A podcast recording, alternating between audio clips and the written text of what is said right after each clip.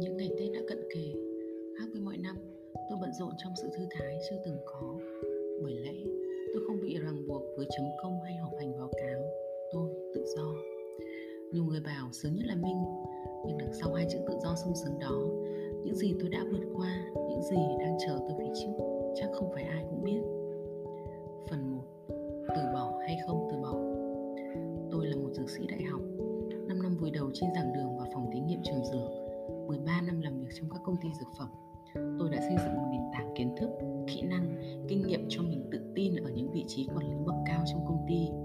Nhưng đó lại là thời điểm tôi quyết định dừng lại. Tôi đến với ngành dược có lẽ do số phận.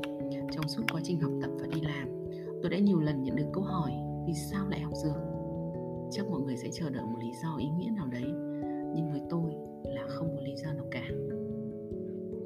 Đến thời điểm ngồi trong phòng thi đại học, tôi còn chưa biết học dược sẽ làm gì tôi đi thi vì đơn giản là hồ sơ của tôi do chị gái chuẩn bị và chỉ đăng ký nguyện vọng một là trường đại học dược hà nội. Tất cả bắt đầu như vậy, tôi cứ thế trôi đi theo dòng chảy đó.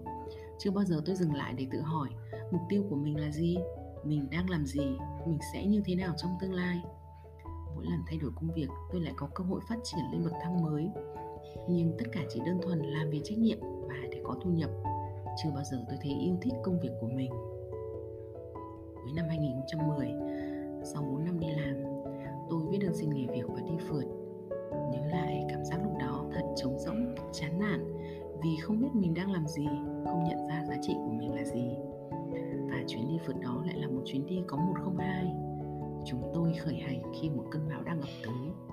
Bạn bè nhắn tin khuyên nhủ, nhưng một lũ trẻ trâu lại càng phấn khích lao lên. Nắng có, mưa có, sương đêm có sạt đường có, rừng núi có, sông nước có, đói rét có, lo lắng có. Nhưng sợ hãi thì không.